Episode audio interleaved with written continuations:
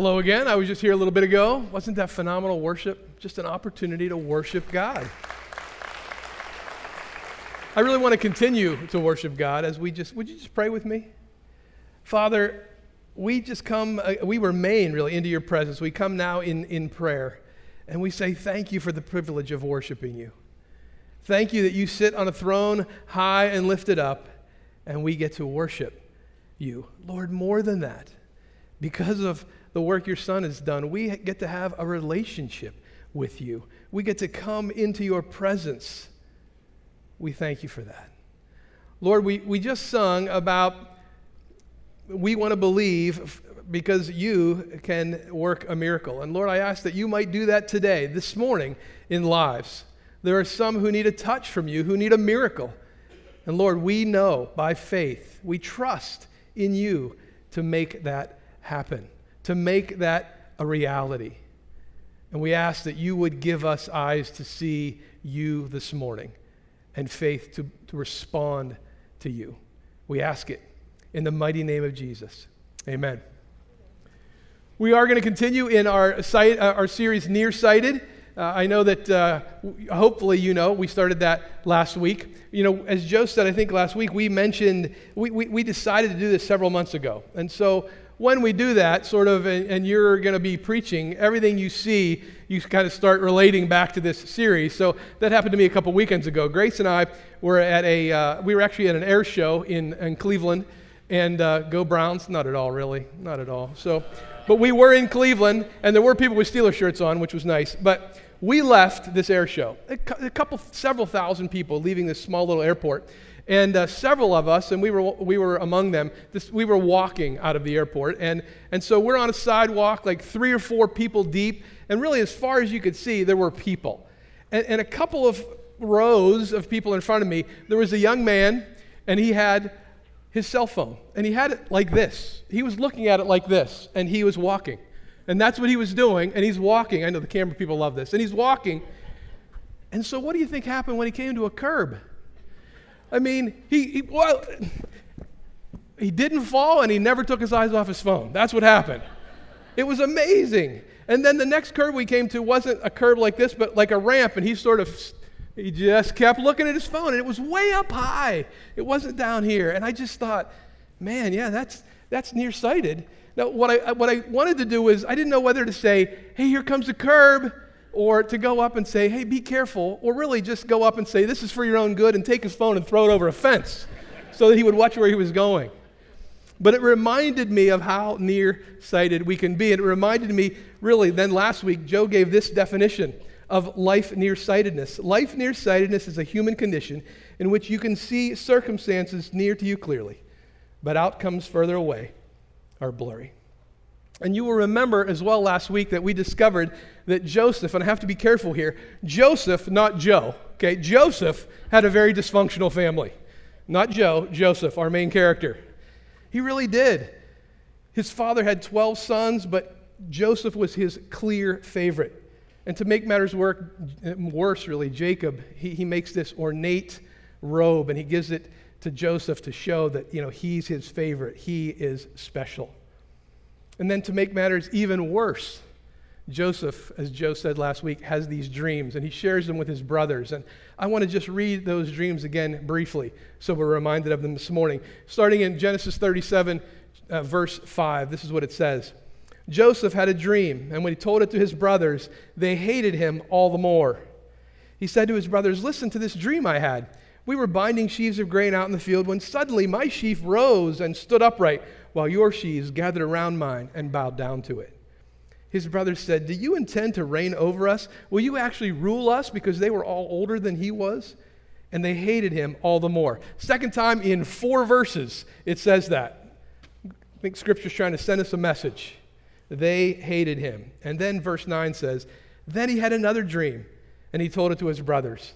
Listen, he said, I had another dream, and this, this time the sun and the moon and 11 stars were bowing down to me. Clear indication that it would be his father and his mom or his stepmom and his, all his brothers bowing down to him. So we can clearly see, since they hated him all the more, is in there twice, the relationship between Joseph and his brothers was bad. really bad. How bad, do you ask? Well, I'm glad you asked because we're going to discover how bad this morning. I mean, we're going to see how bad it really is.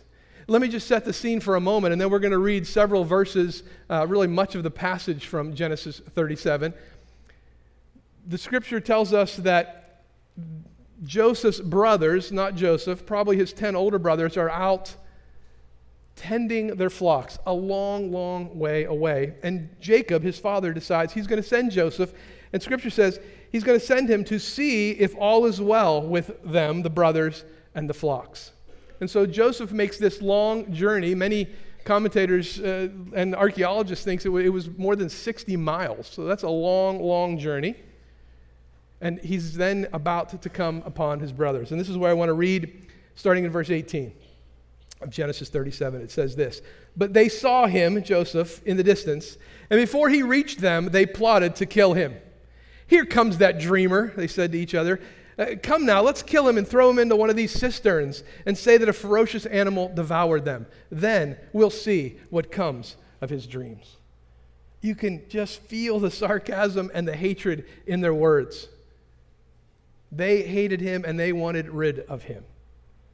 I, I want to mention real quickly that the, the cisterns are really wells uh, that are just made kind of hewn out of rock. They're made to hold water, rainwater, and underground water as well when it's available.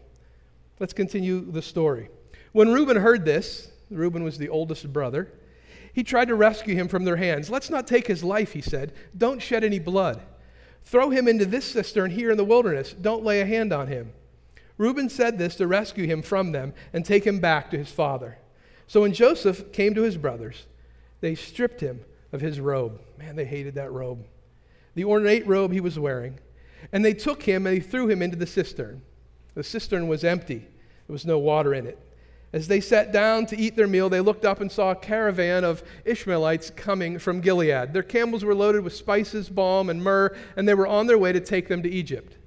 Judah said to his brothers, What will we gain if we kill our brother and cover up his blood? Come, let's sell him to the Ishmaelites and not lay our hands on him. After all, he's our brother, our own flesh and blood. His brothers agreed. So when the Midianite merchants came by, his brothers pulled Joseph up out of the cistern and sold him for 20 shekels of silver to the Ishmaelites, who took him to Egypt. When Reuben, who clearly wasn't there when this conversation took place, returned to the cistern, he saw that Joseph was not there. He tore his clothes. He went back to his brothers and said, The boy isn't there. Where can I turn now? And then it says they got that robe of Joseph's, they slaughtered a goat and they dipped the robe in the blood. We're going to continue the story in just a minute. I, I just want to point something out to you. A decision made in haste often leads to a bad decision. They saw Joseph coming and they're going to take action. I mean, they're going to kill him. That was what they first thought. Then they decide, no, let's not do that. Let's just put him in this well. No, let's not do that. Let's sell him. It, it's clear they didn't have a, a, a real plan because the plan changed about four times in just a couple of verses. But they didn't really care. They didn't think through how it was going to end, and they didn't care because they just wanted him gone because they hated him. But if you're about to make a decision in a hurry, here's some advice write this down. Don't. Don't. Don't do it because often when we make those decisions, they're nearsighted decisions. They don't take into account what might happen down the road, and there may be consequences because of that decision. Instead, stop and pray. Ponder, think about where's this going to lead? So often, if we do that, it'll lead to us making a better decision. But that is clearly not what the brothers did in this case. So they, they end up in this situation where, again, Reuben tries to save him, but it, it doesn't work out because while he's gone, they make another decision. And so, in the end of the story, in this part of the story, yeah, Joseph's gone. They sold him. They'll never see him again. That's their plan, and they're happy with it. But then the story continues in verse 32. It says, They took the ornate robe to their, back to their father and said, We found this. Examine it to see whether it is your son's robe. He recognized it and said, It is my son's robe. Some ferocious animal has devoured him. Joseph has surely been torn to pieces. Then Jacob tore his clothes, put on sackcloth, and mourned for his son many days. I'll pause there for just a moment and say that, that tearing of clothes and putting on sackcloth is really the, the normal way that people mourn during that time period. You're, you're tearing your clothes, you're just saying really that there, there's just, just in, incredible uh, pain and, and you're saddened by this. You're, you're really, in a sense, you're being torn apart. You tear your clothes. And then sackcloth is a, is a rough clothing made out of goat's hair, and it was very uncomfortable. And so you, you put that on and then you mourned. That was, the, that was the ritual. It's kind of like when we often go to a funeral, we, will, we will wear black or dark clothing. It was a symbol that he was mourning. Then it says, All his sons and daughters came to comfort him, but he refused to be comforted. No, he said, I will continue to mourn until I join my son in the grave. So his father wept for him. And then the very last verse of the chapter says, Meanwhile, the Midianites sold Joseph in Egypt to Potiphar, one of Pharaoh's officials, the captain of the guard. There's really two things that I want us to, to discover this morning, two truths we can apply to our lives from this tragic story right? This story of brother against brother, hating one another so badly that they sold him as a slave. And then they deceive their father and they make him believe, they allow him to believe that their son, his son, is dead. And, and really, they, they, they think he is as good as dead. Jacob mourning for his son, and then Joseph finding himself a slave. It's a tragic story, but we can learn important truths for our lives from the story. We're going to see one of those truths as we look at the brothers, and one of those truths as we look at Joseph. Really, these stories now are sort of going to run in parallel uh, for a little while. Joe mentioned last week how a nearsighted decision can often lead to far off circumstances or consequences. And in the case of the brothers, this nearsighted decision, again, led them to deceive their father, and then they had to live with a secret. They had to live with this sin for decades. Decades. And here's the truth that we can discover as we look at the brothers and as we, as we flesh out a little bit more of their story. Keeping secrets often leads to a life of looking over our shoulder, a life of fear. I, I believe that's in your sermon notes. If you didn't get those, they're on tables uh, around here. But keeping secrets often leads to a life of looking over our shoulder. Are you keeping a secret this morning? Are you keeping a secret? You see, the weight of keeping a secret grows heavier as time goes on. The longer that secret is kept, the harder it is, the heavier it is. Perhaps you're keeping a secret from your past, or perhaps from something right now you're currently doing or involved with. Sometimes we keep secrets because you know, we're afraid of the consequences. We don't know what will happen. We don't know the price that we'll have to pay. We don't know the impact that it will have. Sometimes we, we decide to keep a secret because uh, we don't want others to look at us differently. We don't want them to be disappointed in us or angry toward us. But so often, keeping a secret keeps us living in fear. Fear that the truth will come out and that there will be circumstances to pay. That's the situation that Joseph's brothers found themselves in, again, for more than 20 years. And we know that because when we get to the near the end of Joseph's story, more than 20 years into the future from the story we're talking about now, this is what it says in Genesis chapter 50, verse 15. When Joseph's brothers saw that their father was dead, so Jacob dies, again, 20 plus years in the future, they said, What if Joseph holds a grudge against us and pays us back for all the wrongs we did to him. They lived in that fear. More than two decades later, they're still living in that fear. Can you imagine what that must have been like? What I know is that, at least statistically speaking, some of you don't have to imagine. You know what it's like to live with that fear because you're doing it right now. Have you done something? Or are you currently doing something that no one else knows? If that's your case, I have bad news, but I also have good news. The bad news is I can't tell you what consequences you might face. The truth is, you really don't know for sure either. So often we think of the worst case scenario, and the consequences may be severe. It may cost you a job or even a career. It may, it may cost you a relationship. It may be difficult for your family. Those are consequences that may happen if your secret becomes known. If either because you choose to make it known or because it becomes known in some other way. But you might also find freedom that you never thought you could experience. You might find joy that you never thought possible if your secret is known and you decide to share that. Here's what I want to encourage you to do this morning. We'll give you an opportunity. Talk to someone, talk to a pastor. Later this week, talk to a counselor. Find a safe person, someone you can talk with that you can share your secret with. And even more important, allow them to d- help you devise a, a plan of uh, an appropriate way to share with the appropriate people, if anyone, your secret, so that you can find freedom. But the bad news is there are consequences that you may have to pay. So, what about the good news? I hope that some of you have guessed it already. There is someone who knows. God knows. Whether your secret is from decades ago or last night, God already knows your secret. And the very first step, really, the very first step you need to take is to go to Him. If your secret involves sin, and the truth is it often does, that's why it's a secret. The first thing to do is to go to God because that sin is, is in, interrupting, really, it is impacting your relationship with God. Because God hates sin. That's what Scripture tells us.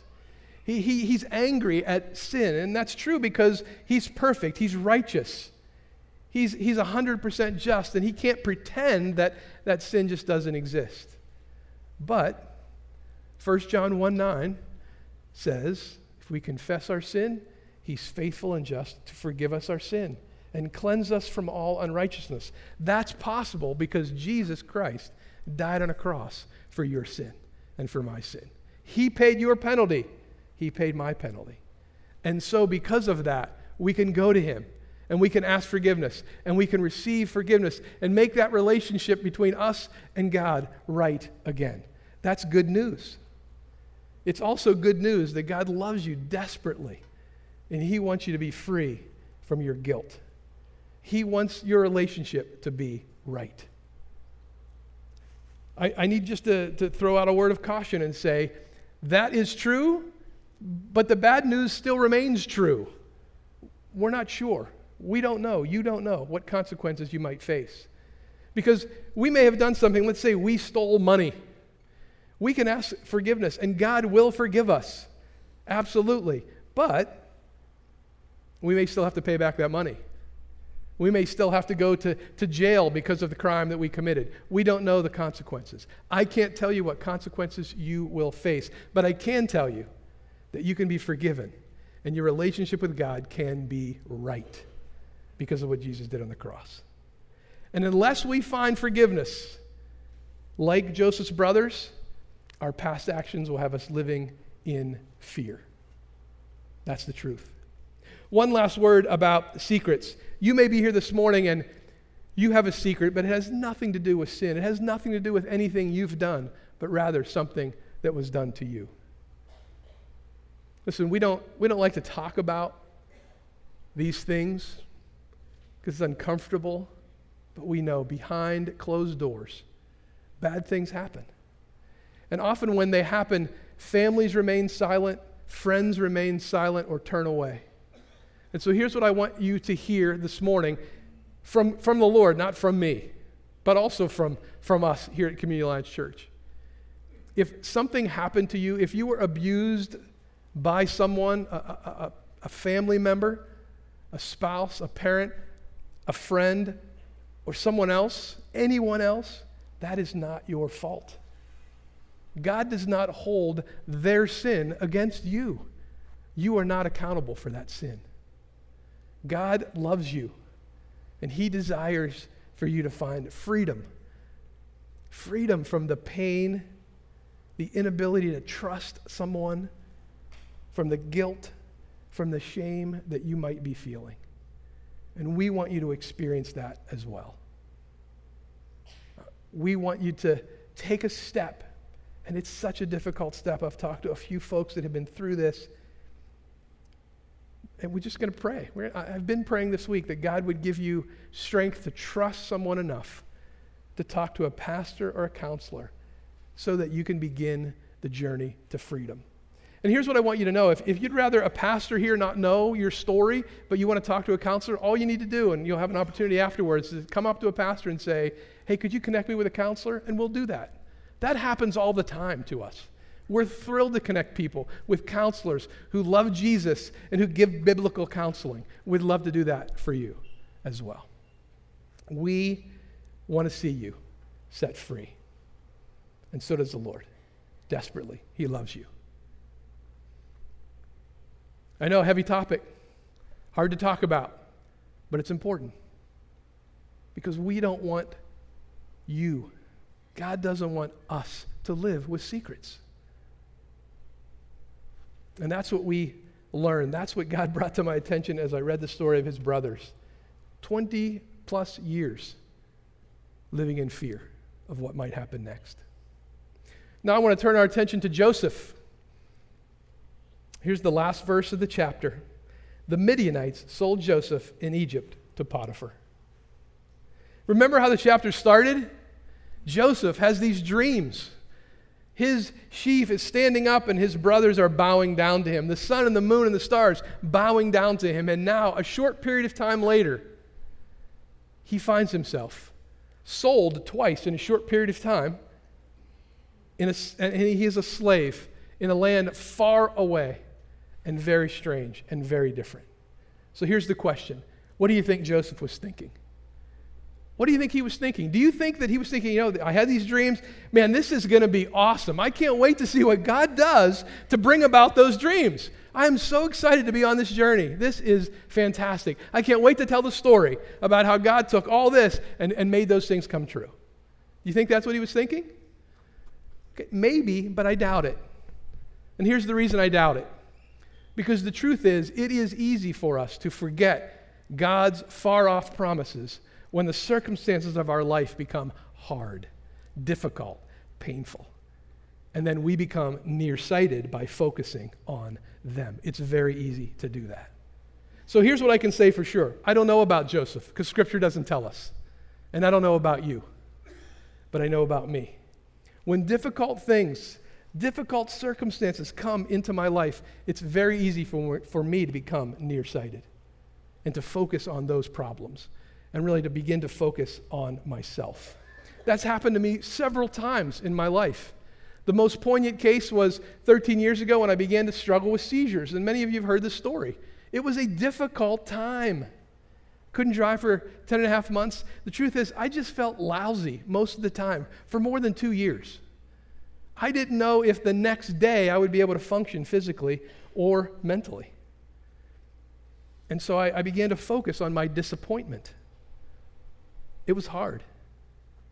I, I began to wonder if, if I could just make it to work the next day.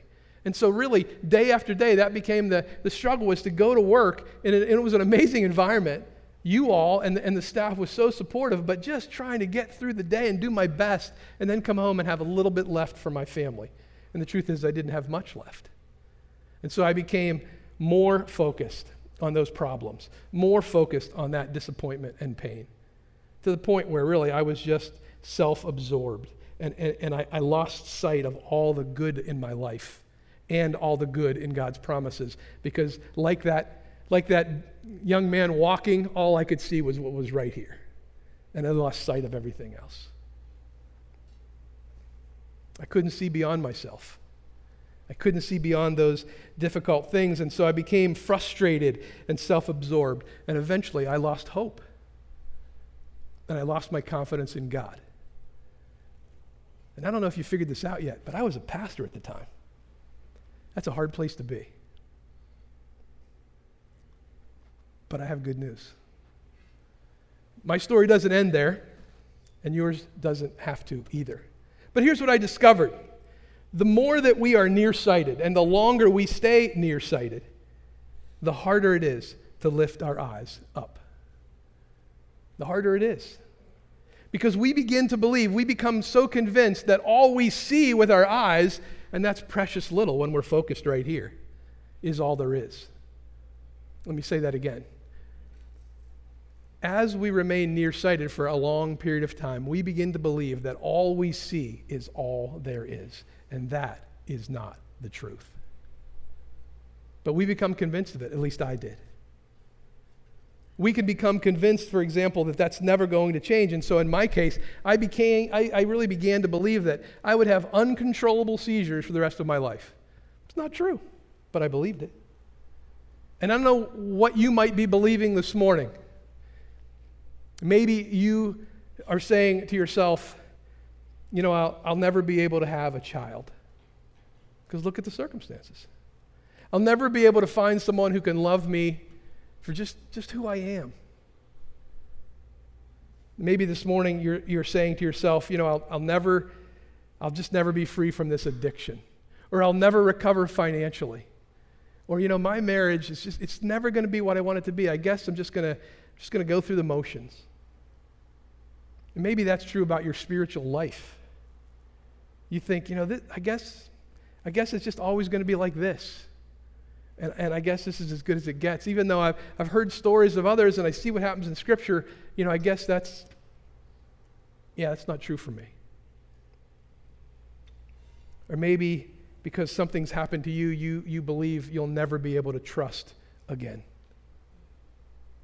Or you just believe I'm going to have this physical pain and this emotional pain forever. Or you can begin to believe I'll never be able to live without that person in my life. There's lots of things we can become convinced of when we're focused on our problems. And it is in those moments of intense nearsightedness that we need a new lens.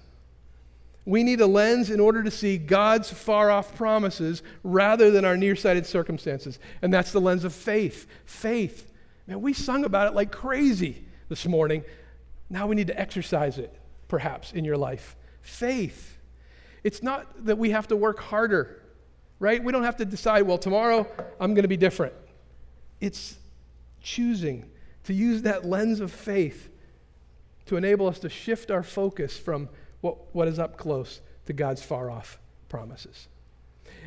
And Second Corinthians, it really shouldn't surprise us because Second Corinthians 5 makes clear that we have to put on a new lens to see things com- completely differently when it says this We live by faith, not by sight. We live by faith. So, of course, we need lenses of faith, a lens of faith to see. We live by faith, not by sight.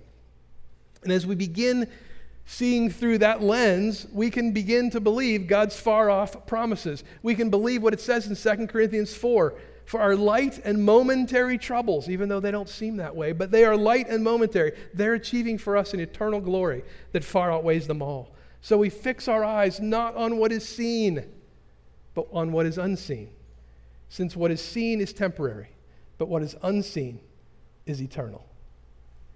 Only by looking through the lens of faith is it possible to believe that our circumstances that are painful and real are also temporary. That's only by faith. Hebrews 11 says it succinctly again. This is in your sermon notes as well, because I wanted you to, to see it. Now, faith is confidence in what we hope for. What we hope for, not what we experience right now, what we hope for, and assurance about what we do not see. And then, so also in your sermon notes, I, I, tried to use the same terms we're using in our series, right? The same vocabulary. This is what that verse might say if, if, if we use this vocabulary. Seeing through the lens of faith allows the far off promises of God to come into focus so we can see them clearly and trust. All we hope for is true, even when our physical eyes are incapable of seeing it because of our circumstances. It takes faith to see those things? Are there circumstances in your life right now, right this moment, that have you looking right like this, like that young man, nearsighted? Does everything tell you God doesn't care? God has forgotten you? Or that simply maybe He's just unable to affect change in your life? Are you wondering this morning if God is who He says He is? Or if He exists at all? I want you to know if you are there, I've been there. It's a hard place to be. It's a dark place to be. It's a lonely place to be. And it's a heavy and a hard place. if you can relate to any of those circumstances, or if that's how you are feeling this morning, you have a choice to make. You have a choice to make. You can stay focused on your circumstances, your, your pain, your yourself really, or, or you can choose to believe by faith in God's far off promises. I want to encourage you to make that choice, to ask God for a lens of faith that you might believe. That His far off promises are just as real, are just as true as the circumstances that you're in. And, and believe that those circumstances are momentary and light. But because of the work Jesus did on the cross, your eternity is secure and glorious and certain. That's what faith does for us. We can never see that far off reality by sight, only by faith. By faith. Here's the thing you can make that choice if you're a believer. If you're a believer, you can make that choice by faith to believe because you've already done that before in your life. You chose at some point, if you're a follower of Jesus, to believe by faith that Jesus died on the cross for you, for your sin, and for my sin. He paid your penalty. That's by faith that we believe. That's what Scripture says so clearly. It's by faith. And if we believe that by faith, we also believe that we can ask for forgiveness and be forgiven. We can then receive the Holy Spirit and we receive the promise of eternal life. We do all those things by faith. And so this morning, I'm asking you to make a choice to believe by faith that God's promises are true and the circumstances in which you find yourself are temporary. And I don't know about you this morning. I don't know where you are in that journey, in any of these journeys. If, you're, if you can relate to Joseph and say, man, the circumstances are hard, I don't know if I can make it through, or if you can relate to his brothers who are keep, they kept a secret for more than 20 years. What a huge consequence it was of their nearsighted decision. Or maybe you're here this morning and someone's done something to you and you've kept it a secret. I want to give you an opportunity to talk to the Lord about any of those things in your life for just a few moments. Uh, so if you would just close your eyes, bow your head. You know, I had the opportunity and the privilege to do that this week, so I want to give you the opportunity to do it. Wherever you're sitting, just take a moment and, and I want to I want to just, just say to you, if you're here this morning and, and you have a secret, I want to just encourage you to go to God and pray. If you're watching online and you have that secret, go to God. Tell Him all about it. He already knows. But then ask forgiveness. God hates that sin, but He loves you.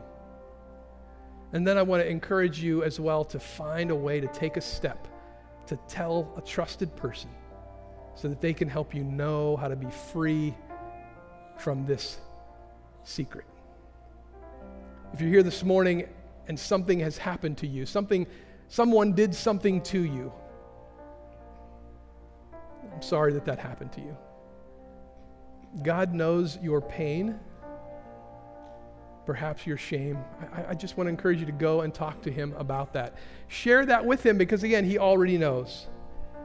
And then I, I would ask you to ask Him for strength to find a trusted person, maybe even that He would bring that trusted person to your mind. Pray and ask Him to do that so that you might find freedom.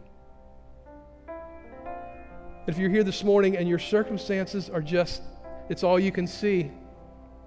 It's all you can see that, because they're just so difficult. Beyond anything maybe that anyone else in this place has experienced.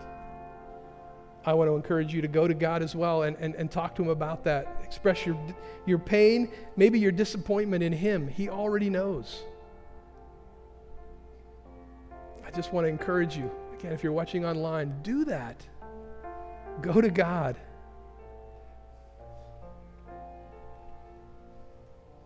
And then ask Him for eyes of faith, a lens of faith to see that His far off promises are true. And perhaps you're here this morning and, and this is the first time you, you've even heard that Jesus died on the cross for you. He paid your penalty, He paid your sin. If that's your case this morning and you realize that, you recognize it, and, and you feel that God is convicting you to say, I want to I wanna live a different life, then you can because of the work Christ did for you. You can ask forgiveness and receive forgiveness. Repent from the life you're living and say, I want to live differently. Just declare that to the Lord. Just, just pray that silently.